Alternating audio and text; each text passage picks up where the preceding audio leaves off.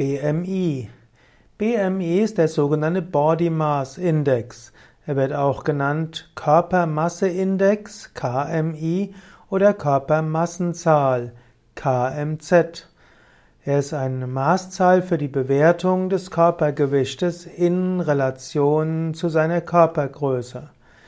Der BMI wurde 1832 erstmals von Adolphe Quetelet entwickelt und dann nach dem Ersten Weltkrieg wurde er systematisch von Ignaz Kaub angewendet.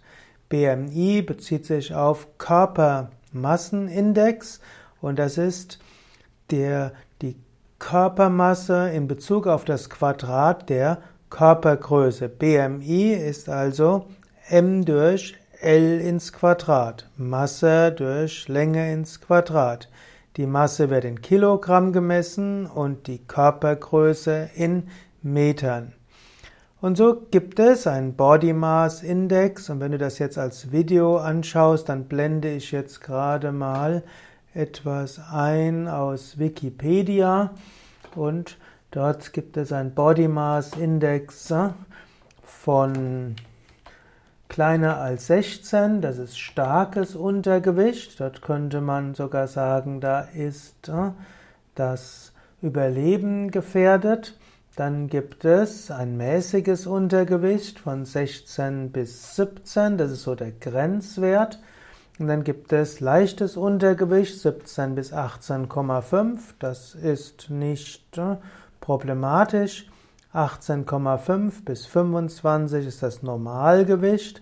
Es gibt die Präadipositas 25 bis 30, das ist Übergewicht.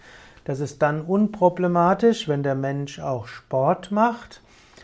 Wenn der Mensch keinen Sport macht, ist die Präadipositas äh, aber auch gefährdend.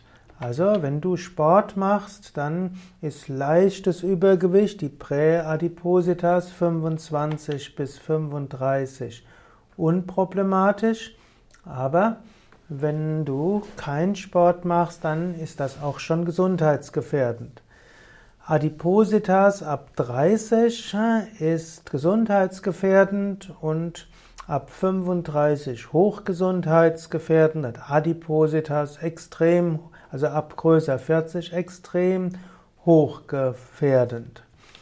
Das sind so allgemeine Aussagen, allerdings weiß man heute, der BMI ist nicht so erheblich wie der Bauchumfang.